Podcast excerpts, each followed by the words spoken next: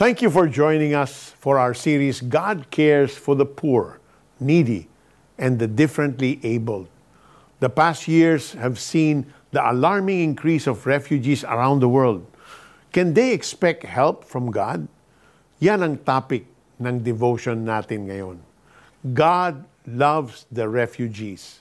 Have you ever heard of the country named Moldova?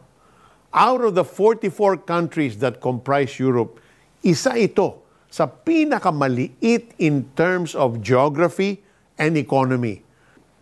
Pero that did not stop them from welcoming one hundred thousand Ukrainian refugees when they were attacked by Russia.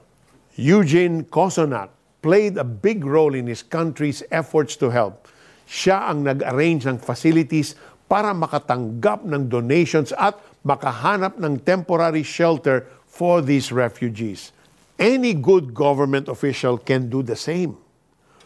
But his participation takes on a special significance.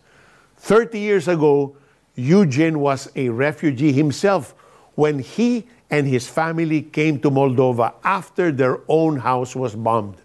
During that time, while struggling to adapt to his new home, nagsimula siyang magbasa ng children's Bible and attend church. It made a profound impact on him. Now he was in a position to help those who were also like him. Inspired, he said, "I have a sense that I am in the right place at the right time in God's providence." There is a special place in God's heart for refugees and for those who have to leave their country for many reasons.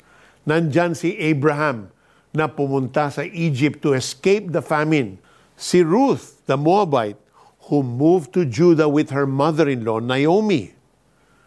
Si Hagar, who was banished to the desert and where she and her son Ishmael were saved from dying of thirst by an angel.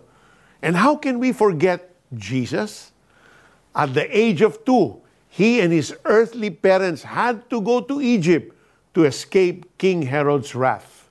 Nakikita tayong lahat ng Diyos. He is the God of the weak, the underdogs, and the refugees. Truly, the Lord cares for those who cannot protect themselves. Let us pray. Dear God, may your peace, mercy, and sovereignty prevail. Protect the refugees and bless those who welcome them. Restore their lives, and if it is your will, may they be able to return to their own country. In Jesus' name, amen. How do we apply this to our lives? Do you know anybody who is far away from his or her home? Make this refugee or stranger feel God's love by opening your heart and home for him or her. Huwag ninyong aapihin ang mga dayuhang kasama ninyo. Ibigin nyo sila at ituring na kapatid. Alalahanin ninyong naging mga dayuhan din kayo sa Ehipto. Ako si Yahweh, ang inyong Diyos. Leviticus nineteen, thirty-three to thirty-four. God cares for the refugees, and He wants us to extend help to them. If you have the chance, we hope you too would reach out to them.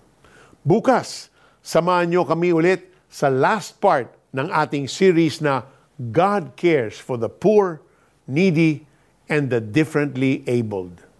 This is Peter Kairu saying, God is on your side, so never ever fear.